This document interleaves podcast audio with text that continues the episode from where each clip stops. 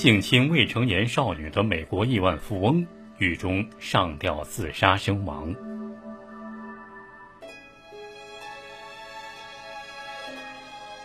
今天说的是前不久发生在美国的一件轰动一时的大新闻：一个美国亿万富翁因为性侵少女被关进了监狱。但是就在前不久，八月九号这一天，这个亿万富翁在监狱里竟然上吊自杀了。这个亿万富翁的名字叫杰弗里·艾伯斯坦，除去金融圈儿，他不算出名啊，也就是在金融圈里面比较有点名气。如果不是因为这次犯事儿啊，恐怕大多数人对他的名字都不熟悉。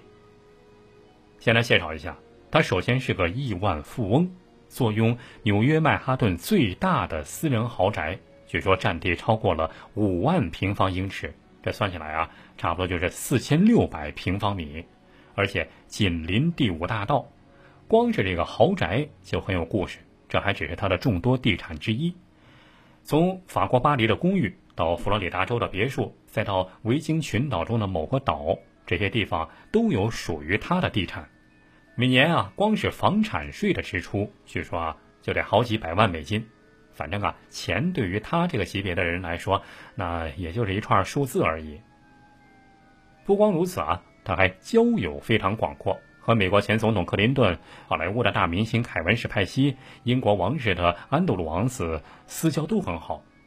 甚至就在这次出事之前，现任美国总统特朗普也到处跟人说，他们俩人的关系很好。但是就在上个月六号，艾伯斯坦刚下他的私人飞机就被警方逮捕了，原因是指控他在多地组织未成年少女性交易。随即啊，联邦当局就对现年六十六岁的艾伯斯坦提出了指控，主要的指控内容是他经营了一个性交易团伙，而且还性侵了几十名少女。但是啊。艾伯斯坦这次爆出性丑闻，其实并不令人意外，因为早在十几年前，他已经就已经被很多女性起诉过，而且还是一个记录在册的性罪犯。这一次被捕，艾伯斯坦被指控是强奸未成年少女以及运输贩卖性人口。这说明一点了，就是啊，在美国，如果和未成年人发生性关系，那就是强奸。不管对方是自愿也好，给钱了也罢，反正都按强奸来算。刚才说了，这对于爱泼斯坦来说并非是初犯，因为早在2005年的时候啊，他就曾经涉案啊。当时有一个女子向佛罗里达警察报案，称她14岁的继女被另一个年龄稍微大一点的女孩一块给带到了爱泼斯坦的豪宅，在那里，他的继女收了对方的300美金之后，就开始为爱泼斯坦按摩。那位说了，这个按摩不是很正常吗？虽然好像比较亲密一点，但是也不算是什么犯罪吧。有一点还没说，这个按摩有一个附加条件，就是女孩必须要脱光衣服，一丝不挂。你看，这这就不是正常按摩了。美国警方接到报案之后啊，就立刻开展了为期长达十一个月的卧底调查。这卧底调查。不知道他怎么卧的底。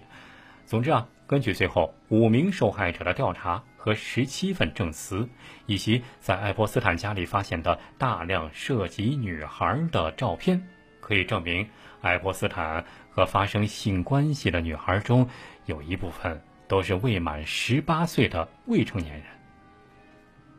顺便说一句啊，就算是没有查到他和未成年人发生性关系的确凿证据，那但是在美国。如果你持有未成年人的色情图片啊，包括影像，在美国都是违法的。比如当年很有名的赛百味的代言人福格尔，就是因为被捕啊，就是因为有两项罪名，一项就是和未成年人从事性交易，另一项就是持有未成年人色情影音制品，被判刑了十五年，至少要坐牢十三年以后才能够申请假释。你看。这个福格尔被判了十五年啊，当然了，他远远没有爱泼斯坦有钱，但是爱泼斯坦犯的事儿其实是更大。他被发现啊，在他家里多处都安装了隐藏摄像机。有人说啊，这是专门用来记录来他家的客人，往往都是一些名人呢。名人在这里和未成年少女的性活动啊，以此达到勒索的目的。据说那些女孩啊，很多都是离家出走的，或者是很穷的啊。爱泼斯坦只需要两招就行了。第一招，给钱啊，给钱一般就是五百美元到上千美元。第二招，让女孩带更多的女孩来，跟搞传销似的，人越来越多。二零零五年，爱泼斯坦被抓住之后啊，面对长达五十三页的起诉书，他当时就和。佛罗里达州的联邦检察官亚历山大就达成了一份认罪协议。什么认罪协议呢？这份协议呢，总之是保密的，所以外人不知道其中内容。在达成了这份认罪协议之后，爱泼斯坦承认了其中的一项指控，就是和一名十四岁的女孩进行性交易，所以被判刑了。但是判了多少呢？仅仅被判刑十八个月。你看。这和前面说的被判了十五年的那个倒霉蛋不同。这相比起来啊，呃，别的犯了性犯罪的囚犯呢要被送到州监狱，但是爱泼斯坦被送进去的是一个有着围栏的私人机构。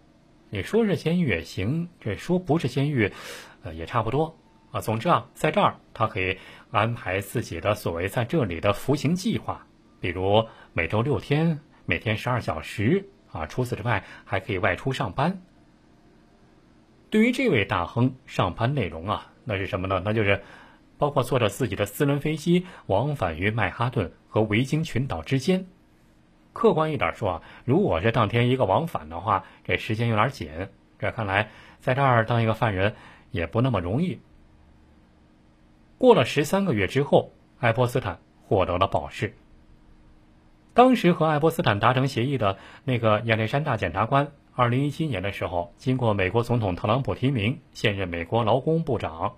眼下呀，正因为爱泼斯坦，所以啊，面临一波又一波的让他下台的指控。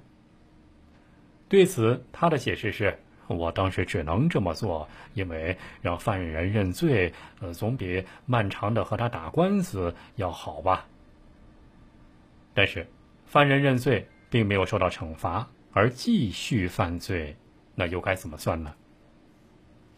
今年七月份把爱泼斯坦给抓起来了，当时就有说法啊，说如果这一次对爱泼斯坦的指控定罪的话，可能会判他四十五年。那你看，今年爱泼斯坦这位亿万富翁是六十六岁，如果是判四十五年，那他能不能活到出狱，难度就比较大了。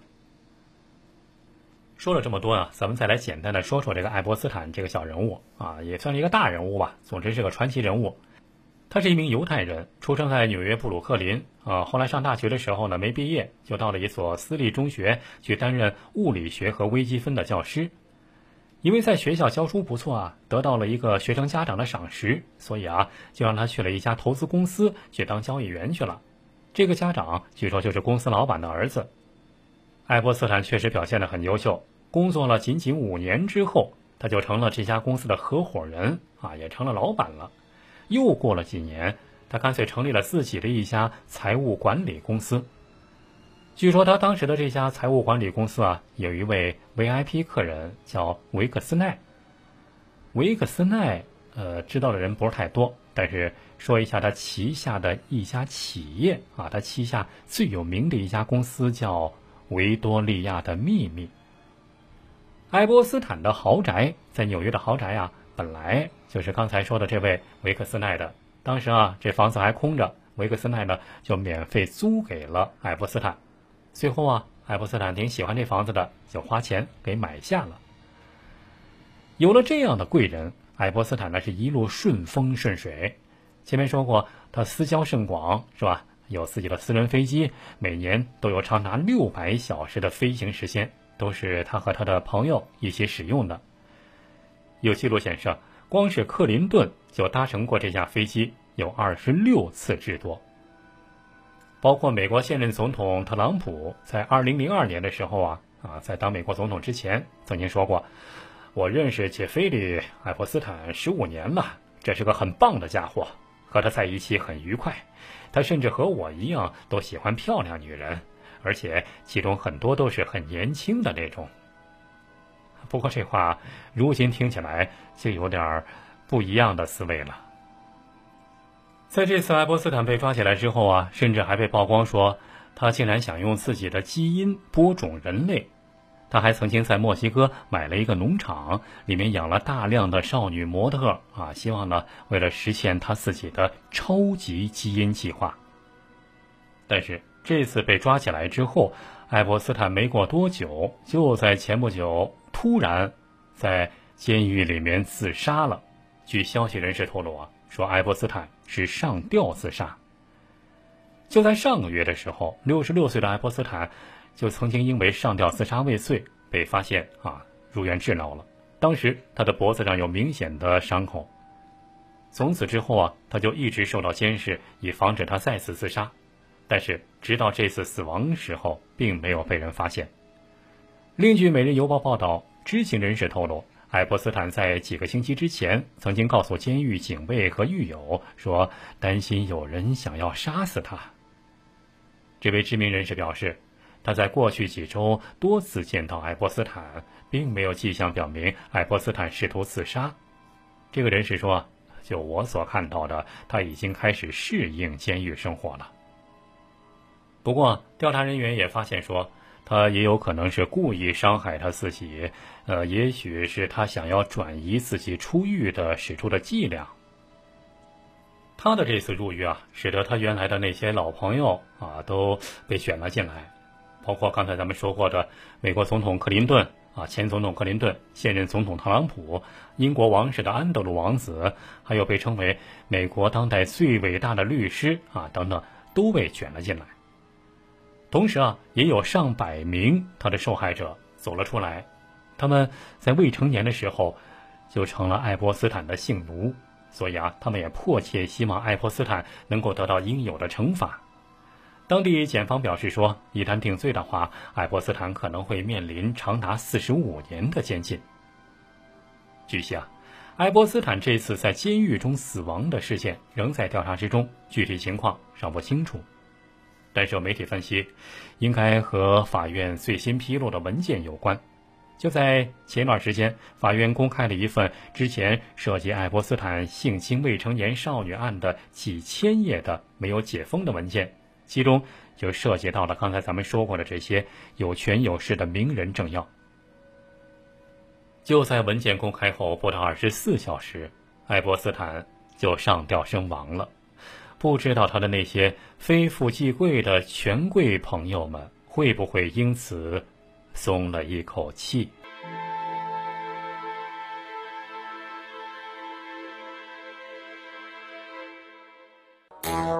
欢迎关注老王微信公众号“老王奇谈”，奇妙的奇，谈话的谈，天天更新最新大案重案音频故事。